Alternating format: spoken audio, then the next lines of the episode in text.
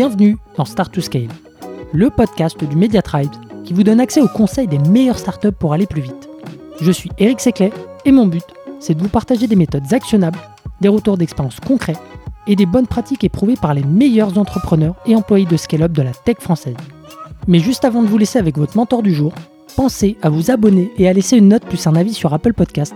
C'est la plus belle des récompenses pour toutes les heures de travail effectuées chaque semaine. Allez, bonne écoute Allez, c'est parti, nouvel épisode de Start to Scale et aujourd'hui, je reçois à nouveau Jordan, le cofondateur du collectif Bulldozer. Salut Jordan. Salut Eric, merci pour euh, l'invitation. On, reparle euh, ensemble, on avait fait un, super épisode sur le social selling dont je, je mettrai le lien en, description. Et là, on va parler plutôt alignement sales et marketing. Euh, c'est un sujet que j'avais abordé aussi avec Patrice dans l'épisode 14, je crois. donc allez-y, vous pourrez jeter un œil à cet épisode. Première question, euh, sur le, constat du sales et marketing, je te le disais en off, il y a, beaucoup de bonnes pratiques, mais euh, aujourd'hui ça marche pas. C'est quoi un peu le, constat de ton côté? En fait, ça marche pas parce que c'est compliqué déjà. en fait, c'est tout. Hein, voilà. Moi, ce que j'observe quand même, c'est que c'est avant tout un enjeu culturel en fait. Et c'est pour ça que c'est très compliqué, c'est pour ça que ça marche pas. C'est-à-dire que, en fait, si, si tu appliques le playbook mais que la culture elle suit pas, en fait, ça marchera pas. En fait, c'est ça le truc, c'est tout le monde a un peu euh, la secret sauce pour aligner market et sales, mais si culturellement déjà en interne euh, c'est un truc qui prend pas, hum. bah, qu'il n'y a pas du tout cette culture là de d'aligner les intérêts, etc. Mais en fait, ça marchera jamais. C'est ça le. C'est là où en fait t'as la parole et les actes en fait. Ouais, ouais, c'est exactement ça. C'est exactement ça. Hmm. Et du coup, qu'est-ce qui se passe euh, Enfin, aujourd'hui, euh, ouais, généralement, le schéma traditionnel, en tout cas que j'ai en tête, c'est euh, les sales qui disent, bah, en fait, on a des leads qui sont qui sont pas très quali, et le marketing qui dit, ah, mais en fait, ils savent pas. Enfin, ils savent pas les traiter, ou alors ils sont trop bourrins, ils envoient de notre côté, ils nous court-circuitent. Enfin, voilà quoi. Qu'est-ce que tu as observé? En fait, le, problème majeur, effectivement, c'est euh, le marketing qui est incentivé sur le nombre de leads à générer. Donc, eux, ils envoient du lead, du lead, du lead. Mhm. De l'autre côté, les sales, ils sont incentivés sur euh, le closing de ces leads. Et en fait, euh, ben, en étant les, les marketeurs, en étant incentivés sur le nombre de leads qu'ils génèrent, en fait, ils mettent de côté la qualité des leads. Hmm. Et donc, bah, derrière, les sales, ce qu'ils font, c'est bah, ils prennent leur leur euh, téléphone, ils appellent les personnes et en fait, il euh, bah, y a rien à prendre, quoi. Il y a, y a, hmm. rien à faire avec euh, ces leads-là. Et donc, bah, derrière, ça crée du conflit parce que l'équipe sales va dire au marketing, non, mais vous faites du taf de merde, en fait, vous nous envoyez des leads pourris, etc., etc. Et les marketeurs, bah, vu que eux, ils sont incentivés sur la génération de leads, bah, le, le, mécanisme de défense, on va dire, naturel, c'est de dire, écoutez, nous, on fait notre job, si en fait vous n'arrivez pas à closer, c'est parce que vous êtes mauvais. Hmm. Voilà. Et, donc ça, c'est ce, problème-là, ça désaligne les équipes, ça crée du conflit en interne.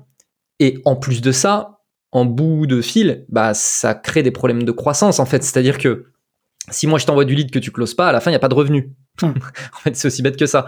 Donc c'est vraiment, c'est vraiment la situation conflictuelle euh, euh, classique quoi. Hmm. Et alors du coup, euh, selon toi, c'est quoi un peu la, bonne approche pour euh, essayer de réaligner tout le monde? Comment est-ce que tu t'y prendrais euh, bah, aujourd'hui si tu devais intégrer une boîte ou en, tout cas conseiller une boîte qui a, ce genre de, de problématique? Alors, le premier truc, c'est ce qu'il faut se dire, c'est, enfin moi j'ai deux conseils un peu majeurs. C'est le premier, c'est essayer d'intégrer les deux équipes dans une équipe revenu. Et en fait, quand tu as une équipe revenu avec un CRO, donc Chief Revenue Officer, le rôle du CRO, c'est d'aligner les intérêts des équipes. Et donc, c'est cette personne-là qui va devenir référente et c'est cette personne-là qui va même arbitrer, en fait, à certains moments. Parce que quand tu as deux équipes séparées qui se font la guéguerre et que tu as un head of sales d'un côté, un head of marketing de l'autre, et que bah, du coup les deux euh, se font la guerre et qu'il n'y a pas d'arbitre pour trancher, à part potentiellement euh, le ou la CEO, mais bah, c'est toujours des situations un peu délicates pour euh, le ou la CEO d'intervenir et de trancher, etc. Parce que ben voilà, les gens ont l'impression qu'il y a une prise de position, alors même si c'est pas le cas. Là, CRO, c'est vraiment une position d'arbitre et moi je trouve que c'est plutôt intéressant et c'est quelqu'un qui va pouvoir redonner les bons KPI, etc. Et donc, associé à ça, ça c'est d'un point de vue organisationnel et même culturel du coup, euh, et associé à ça, c'est le fait de créer des OKR communs aux deux équipes, donc pour s'assurer que les deux personnes travaillent dans le, tirent dans le même sens. Et c'est l'OKR commun, c'est ça devrait être le revenu en fait. Hmm. Il faut que l'OKR commun ce soit le revenu. Et naturellement, ce que ça va faire, c'est que ça va favoriser de la conversation entre les deux équipes.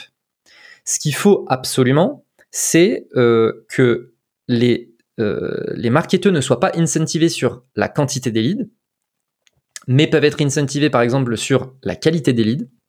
Et donc, ou de, ou de combiner quantité-qualité. Donc, euh, par exemple, de dire, il nous faut 100 leads par semaine avec un scoring de, je sais pas, 4 sur 5, quoi. Euh, ce scoring doit être créé en commun, market et sales ensemble. Et donc ensuite, si jamais les sales ils disent ah mais non mais ça c'était du lead pourri alors que les deux équipes se sont accordées sur euh, un score, mmh. la manière de scorer, bah là ça va pousser à la conversation en disant mais attends, moi de mon côté euh, ça respecte tous les critères du scoring. Mmh. Comment ça se fait que toi tu me dis que c'est un lead pourri? Ah bah non mais parce que en fait blablabla. Ah bah ok bah du coup rajoutons un élément dans, dans les éléments de scoring.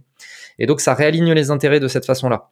Ouais, ça pousse à, aller en, profondeur et pas s'arrêter à la surface où on dit bah voilà le lead est pourri, c'est ok comment est-ce qu'on peut faire pour modifier le scoring qu'on avait convenu ensemble Tout à de manière à ce que la prochaine fois en fait euh, la qualité du lead soit meilleure. Exactement. Et donc encore une fois, Là, tu peux te retrouver un peu dans un truc de bah, les marketeurs, vu qu'ils sont incentivés sur la quantité, ils vont se dire bah oui, mais si du coup on creuse encore un peu, euh, euh, si on rajoute des critères, moi ça va me flinguer mon OKR de quantité, euh, etc. Et c'est pour ça que le CRO ou la CRO dans cette configuration-là encore une fois, sert d'arbitre en disant non mais attends, peut-être qu'effectivement on, avait basé ton OKR de quantité sur tel et tel critère, là du coup ça commence à rentrer à devenir un peu plus compliqué. Parce que je te propose c'est qu'on te change un peu ton OKR pour que ça puisse aussi euh, s'adapter à ça. Hmm. Et donc là c'est vraiment du travail en bonne intelligence. Ouais. Et ce que je retiens c'est qu'au final il n'y a pas, enfin il y aura jamais euh, dès le premier coup un alignement parfait, c'est vraiment une itération euh, Tout à fait. au fur et à mesure et on, réaligne de manière à, à, prendre en compte la, les OKR de chacun, les problématiques métiers aussi. Donc, euh, ouais, c'est un jeu d'itération. Je vais te donner un exemple concret en fait que moi j'ai vécu. Et, euh, après, je pourrais te donner des idées euh, pour encourager la communication, etc. entre les deux équipes. Je te donne un exemple concret que j'ai vécu. J'ai bossé pour une boîte. Je vais pas citer le nom parce que je je, sais pas s'ils sont d'accord, mais en gros c'est une boîte qui faisait de la de la livraison de, plats, mais en B2B. Et donc, euh, en fait, il s'avère que bah, le, ce, qui, ce qui va attirer les gens, en fait, ce qui va faire que les gens vont considérer, te considérer comme un acteur euh, pour euh, la livraison de plats, c'est notamment le fait que bah, tu proposes des plats qui sont appétissants, gourmands, bons pour la santé, etc., etc. Et donc en fait, ce qu'il faut, c'est notamment au travers de tes publicités que tu mettes en avant des plats bah, qui te donnent envie de manger, en fait. Sauf que mettre en place, mettre en avant des plats qui donnent envie de manger, c'est aussi les stratégies qu'utilisent les boîtes en B2C. Hmm. Deliveroo, Uber Eats, etc., etc. Et donc en fait, nous, euh, au début, ce qu'on faisait, c'est que en temps, au sein de l'équipe marketing, on faisait des publicités qui mettaient en avant des plats un peu appétissants. Au niveau de notre copywriting, bien évidemment qu'on mettait en avant le fait que on faisait de la livraison en B2B, etc. Sauf que tu sais, quand tu es en train de scroller euh, sur les réseaux sociaux et que tu vois une publicité, en fait, il y a, tu vas voir le plat, il a l'air appétissant, tu es pris dans une émotion euh, pour réagir, tu vas peut-être pas forcément lire le copywriting. Hmm. Et donc en fait, ce qui se passait, c'est que on générait beaucoup beaucoup de leads, on avait beaucoup de clics, etc. Sauf que en fait, euh, bah, au bout d'une semaine, les sales ils, nous ont dit, en fait, ça fait une semaine qu'on appelle des gens qui pensent qu'on a un resto. Et donc, bah nous, de notre côté, on se disait, pouh, trop bien, on a craqué le truc, on génère un max de leads, on a des perfs de dingue, on est les meilleurs marketeurs du monde. Hmm. Et les sales, ils disaient, en fait, on appelle les gens, ils nous disent, ah mais mince, pardon, je pensais que vous étiez un nouveau resto qui avait ouvert dans, dans mon quartier, quoi. Et donc, à ce moment-là, on s'est dit, ah, bon, bah, en fait, les gens ne comprennent pas suffisamment qu'on est en train de faire du B2B. Et donc, bah, ce qu'on a fait, c'est, on a créé, bon, moi, ce que j'appelle du filtre. Donc, on a créé des éléments visuels ou sur de landing page, etc., qui permettaient de bien refiltrer le fait que, attendez, nous, on est B2B, laissez pas vos coordonnées si vous pensez qu'on a un resto, quoi. Hmm. Naturellement, on avait toujours des taux de clics qui étaient très élevés. En revanche, on avait des taux de conversion qui étaient très faibles parce que les gens ils prenaient la douche froide en arrivant sur le site de ah mais mince en fait c'est un truc pour entreprise. Sauf que derrière les sales ils nous disaient ah bah merci là vous avez fait le job. Et donc en fait, c'est constamment essayer de trouver un, bon équilibre comme ça. Et au final, vu qu'on était drivé par le revenu, ben dans la deuxième étape, on avait beaucoup plus de revenus que dans la première. Et donc, on était incentivé sur les bonnes choses. Ouais. Et puis toi, en tant que marketeur, l'arbitrage, il était vite vu. Le focus, c'était le revenu. Tu étais incentivé là-dessus. Il n'y avait pas une question de ouais, je vais, je vais flinguer mon, mon niveau de lead. Euh, vous avez pris la décision euh, très rapidement. Exactement. Trop bien.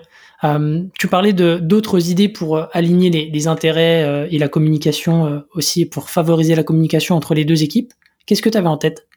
En fait, j'ai vu passer trois choses que j'ai trouvées très pertinentes et du coup c'est pour ça que je les que, que, que j'aimerais en parler. C'est déjà un d'avoir des SDR donc euh, qui sont normalement dans les équipes euh, sales, mhm. d'avoir des SDR côté marketing. En fait, avoir les SDR côté marketing, c'est une super manière d'aligner les intérêts parce que généralement c'est des intérêts qui sont purement sales. Or, en mettant la personne dans l'équipe marketing, ça va forcer la communication entre euh, les, un sales et l'équipe marketing, et du coup d'aligner aussi les intérêts entre les deux équipes. Hmm. Parce que bah, d'un coup, c'est euh, tu, tu dois t'as quelqu'un dans ton équipe qui a pas pas forcément les mêmes intérêts que toi, et du coup, bah tu crées de l'alignement d'intérêts entre les personnes, et ça, et ça, peut sembler logique parce que en réalité, le travail du marketing, bien souvent, c'est de faire de l'acquisition, le travail du SDR, bien souvent, c'est de faire de l'acquisition, sauf que le SDR, lui, il transmet directement euh, le lead au au closer. Et donc, il y a déjà naturellement une communication qui est assez importante entre les deux personnes. Mm. Et donc, en, en, en, profitant en fait du fait qu'il y a cette communication qui est assez euh, intense entre SDR et closer, si tu mets ton SDR dans ton équipe market, bah, naturellement, ça va aussi favoriser la communication avec l'équipe market. Donc ça, mm. ça c'est un truc que j'avais vu que je m'étais dit ah tiens c'est vrai que c'est intéressant. Le deuxième truc, juste peut-être pour rebondir sur ce point. Euh, donc quand tu parles de mettre les SDR dans la team marketing, c'est de manière euh, quasi permanente C'est par rotation C'est qu'est-ce que tu as vu? Ah non, en, permanence. Ok. En permanence. Et ce qui en soi est pas est pas déconnant parce que l'équipe marketing souvent selon la taille des boîtes, elle va aider le SDR sur son script. Hmm. Elle va aider ou, si le SDR par exemple il fait du cold email, bah le, copywriting des cold email c'est le marketing qui va s'en charger. Hmm. Et donc en fait naturellement si tu veux le SDR c'est une personne qui est pile poil dans la bonne position pour faire le pont entre les deux équipes. Hmm. Sauf que naturellement, généralement, il est dans l'équipe euh, sales. Et donc il va dire ah oui mais moi en fait euh, euh, le copywriting vous m'avez pas fait du bon copywriting vous m'avez pas fait la bonne base de données à contacter vous m'avez pas blablabla bla, bla, bla, parce qu'il se range du côté des sales. À partir du moment où il est dans l'équipe marketing mm. il, il est plus dans une dans un discours conflictuel. Il est dans un discours ok là j'ai un problème comment comment on fait ça en commun puisque de toute façon je suis dans ton équipe donc on a les mêmes intérêts. Donc ça c'est un, un, truc qui est intéressant. Ok. Le, deuxième truc, c'était euh, un peu l'inverse finalement. c'est les, euh, les product marketing managers généralement, bah, ils sont euh, du côté market. Mhm. Et ben là, plutôt de les mettre côté sales. Et en fait, pourquoi est-ce que c'est intéressant? C'est parce que le product marketing manager, un gros travail qu'il fait, c'est d'écouter les prospects et les clients en fait. C'est d'écouter euh, les euh, les euh, j'ai perdu j'ai perdu l'expression les quand, les quand les prospects ils te disent quand ils, te font du de, la confrontation. Mince j'ai perdu l'expression. Ah du shadow. Non ce que je veux dire c'est les quand tu leur donnes un argument et qui te contre ton argument, bon, bref, j'ai hmm. perdu l'expression, mais bon, bref. Euh, euh, en fait, généralement, le, le, le, le, PMM, c'est la personne qui va être au contact du client pour identifier c'est quoi les questionnements qu'il a, hmm. c'est quoi les questions récurrentes, c'est quoi euh, les doutes, hmm. c'est quoi, etc. Et du coup, le PMM va, va, va travailler, va, va identifier ces éléments-là pour travailler sur des nouvelles propositions de valeur, des manières de changer les landing pages, des manières peut-être de préciser des éléments sur le site, etc., etc. Et en fait, ben, c'est naturellement quelqu'un qui doit écouter ce que fait les sales. Et donc, si tu mets cette personne côté sales, bah, en fait, il va travailler main dans la main avec, euh, avec ces personnes-là. Il va identifier des éléments potentiellement qui peuvent influencer le script, euh, ce genre de choses. Mmh. Mais le cœur de son travail, enfin, la valeur de son travail est hyper importante pour l'équipe marketing. Mmh. Et donc, en mettant le PMM dans l'équipe sales, c'est quelqu'un qui est au contact des clients et des prospects toute la journée, et donc ça semble plutôt logique, mais son travail, la valeur de son travail alimente le marketing. Hmm. Et donc, naturellement, tu vas créer des ponts, tu vas créer de la communication naturellement. Et, moi qui suis dans l'équipe marketing, quand je vais dire, ah oui, mais les sales, machin, ils font pas le job, et que le PMM, il est dans l'équipe sales, bah, le PMM, il va me dire, oui, mais en fait, je crois que t'as pas compris que eux, ils ont tel et tels enjeux. Moi, je le vois au quotidien parce que je suis dans leur équipe. Et donc, tu vois, t'es plus dans une situation conflictuelle parce que c'est un marketeur qui te parle, sauf qu'il est dans l'équipe sales. Sur ton premier et deuxième exemple, je trouve que c'est génial parce que au final, ça réduit l'asymétrie d'informations qu'il peut y avoir de part et d'autre. Euh, et, ça permet aussi de, euh, comment dire, de d'éviter de, se faire un peu des films, tu vois. Comme tu l'as dit, euh, exactement. C'est de penser que la personne en face, elle, fait absolument rien de ses journées, ou alors qu'elle a pas compris ce que tu faisais, alors qu'en fait, elle a aussi, elle aussi ses problèmes. Et, et du coup, ça permet de, de réduire un peu cette, cette asymétrie-là. Et tu parlais pour le, le PMM, je pense que ouais, le cœur pour eux, c'est de, de faire de la recherche et justement, en voyant toutes les objections que se prennent à la figure. Euh, Objection, c'était le terme que je cherchais. C'est ça. le traitement des objections, bah derrière, c'est juste de l'or aussi pour le marketing. Tout à fait. Exactement. Merci. Le terme objection, c'est celui-là sur lequel je buguais. Euh, donc exactement. Tu vois, en fait, le truc c'est que quand tu travailles avec les, objections des gens, ça te permet d'identifier des nouvelles propositions de valeur, des nouveaux machins qui vont forcément alimenter les sales. Et donc euh, voilà, je suis totalement d'accord avec toi. Et, et, et, et, du coup, très lié à ça, hein, euh, euh, voilà. C'est, donc là, on s'est concentré sur des rôles SDR d'un côté, PMM de l'autre. Et après, quoi qu'il arrive, une bonne pratique qu'il faut essayer d'avoir, c'est de ritualiser des temps mmh. d'écoute de call. les sales le font de manière naturelle. Euh, enfin les bonnes équipes sales le font de manière naturelle, donc avec des outils comme Gong, Mojo, euh, peu importe. Euh, et les customer success aussi, les customer success font généralement des écoutes de call de sales, mais les marketeurs ils le font pas toujours. Mm. Et c'est vraiment dommage. C'est vraiment dommage. Et donc je pense que ritualiser des temps où les CSM, les sales et les marketeurs écoutent tous ensemble des sessions euh, se font des sessions d'écoute. Je, trouve que c'est des choses qui sont très importantes mm. parce que les sales vont pouvoir aussi défendre leur euh, position en disant alors on vous a sélectionné cette semaine trois calls sur lesquels on est tombé trois fois sur le même problème et on pense que ça c'est un problème sur lequel vous pouvez nous aider l'équipe marketing. Bah en fait tout le monde est dans la même pièce, tout le monde écoute le call. Je veux dire ça vient de la parole euh, du prospect ou du client. je veux dire tu, tu, tu, tu, vois tu peux pas tu peux pas discuter en fait c'est voilà et c'est intéressant d'avoir les trois, on va dire, les trois métiers euh, dans la même pièce pour écouter le client parce qu'au final, je pense que euh, chacun, en fait, aura sa, sa, sa grille de lecture, en fait, de l'échange. Et du coup, ça permet un peu d'agréger les différentes compréhensions. Tout à fait. Et, et surtout, en fait, le, le la réalité, c'est quoi? C'est que le client, il en a rien à faire que ce soit trois équipes différentes. Ah. Lui, il veut juste vivre une bonne expérience de A à Z. Hmm. Et donc, le truc, c'est le, le, le liant de tout ça, c'est le client bah, c'est normal en fait qu'il soit traité euh, qu'il y ait de la communication entre ces trois équipes parce que aujourd'hui un client euh, et je pense qu'il y a beaucoup de boîtes qui vivent ça tu sais euh, le client il a le sentiment de se faire trimballer d'une personne à l'autre. Il trouve pas on lui a dit un truc à un moment on lui dit un truc différent à un autre. En fait tu te dis non mais voilà moi je suis, je suis passé dans je suis passé dans un funnel et j'ai passé toutes les étapes et on, et on m'a on m'a pris comme quelqu'un à convertir à chaque étape. Hum. alors que si en fait tu fais ces sessions d'écoute tous ensemble etc bah ça crée euh, ça crée vraiment une logique de bout en bout. Et en fait, t'as pas l'impression de t'être fait trimballer. T'as l'impression d'être face à une équipe. Il s'avère que t'as parlé à différentes personnes, mais t'es face à une équipe. Et ça, c'est hyper important. C'est sans couture euh, comme expérience, c'est juste top. Euh, du coup, pour résumer, donc il y a la partie KPI, donc aligner les marketeurs et les sales sur un seul KPI qui est le revenu. Et ensuite, les trois bonnes pratiques dont on a parlé, donc avoir des SDR dans la team marketing, d'avoir des PMM dans la team sales et de ritualiser des moments euh, entre les sales, les marketeurs et euh, le CSM pour écouter euh, des calls clients. moi, j'avais peut-être juste une dernière question là-dessus. Est-ce que au-delà de ces rituels, tu as des process, des outils que tu, utilises, tu mets en place pour avoir une feedback loop en dehors de ces moments-là? Bah, la clé, c'est le CRM en fait.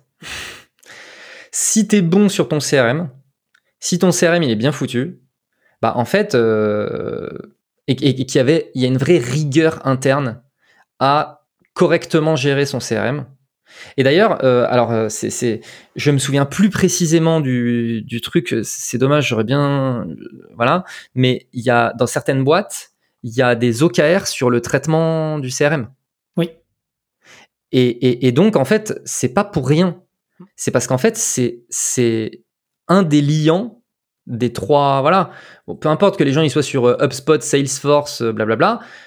Bon, après, moi, moi, je suis souvent un peu. Euh, je trouve que c'est souvent un problème d'avoir des CRM spécifiques sales. Alors, bon, j'ai rien contre eux, mais par exemple, un CRM comme Pipedrive, c'est un, un, CRM purement sales. Et donc, les marketeurs sont pas du tout encouragés à aller mettre les mains dedans. Les CSM sont pas du tout encouragés à aller mettre les mains dedans. Et donc, effectivement, il y a peut-être des moyens de, de, de, permettre aux outils de communiquer, etc., etc. Bon, ok. Euh, mais, mais typiquement, euh, voilà, je veux dire, aujourd'hui, on a des CRM comme euh, HubSpot, Salesforce, peu importe, qui bah, sont des CRM qui permettent de faire tout le cycle de vie de la personne, en fait, c'est-à-dire du marketing au CSM. Et en fait, si tu as de la rigueur là-dessus et que tu, tu, tu, mets les bons OKR, enfin voilà, et que les gens font le, le job, bah en fait, au-delà de au-delà des efforts de ritualiser des temps, etc., etc., bah, je veux dire, tout peut, en théorie, se faire en asynchrone euh, sur un outil commun, tu vois. Ouais. ouais c'est, c'est pas pour rien que, que tu as pas mal de startups qui euh, passaient euh, un certain stade, switch de Pipedrive vers euh, bah HubSpot, Salesforce, justement pour avoir un cycle continu et, et, on va dire une seule source de vérité. Donc, Exactement. mais après, sur les, les, habitudes, on pourrait faire un épisode entier. Quoi. Ah ouais, complètement. Alors après, c'est, c'est, c'est très galère à setup. C'est pas pour rien qu'il y a des intégrateurs Salesforce. c'est très galère à maintenir et ça coûte cher. Mm. Mais ben en fait, il y a un moment donné où tu sens que bah ouais, c'est important quoi. Mm. Complètement. Bah écoute, super, encore merci euh, pour euh, tous les conseils hyper actionnables, Jordan. Euh, moi, je vous dis à la semaine prochaine pour un nouvel épisode. Ciao. Salut. Si vous avez aimé l'épisode, pensez à noter Start to Scale 5 étoiles sur Apple Podcast avec un petit commentaire pour nous encourager ou envoyez-nous des étoiles sur Spotify. C'est ce qui nous aide à faire connaître l'émission et nous motive à chercher encore plus d'experts pour vous aider à scaler. À une prochaine pour un nouvel épisode.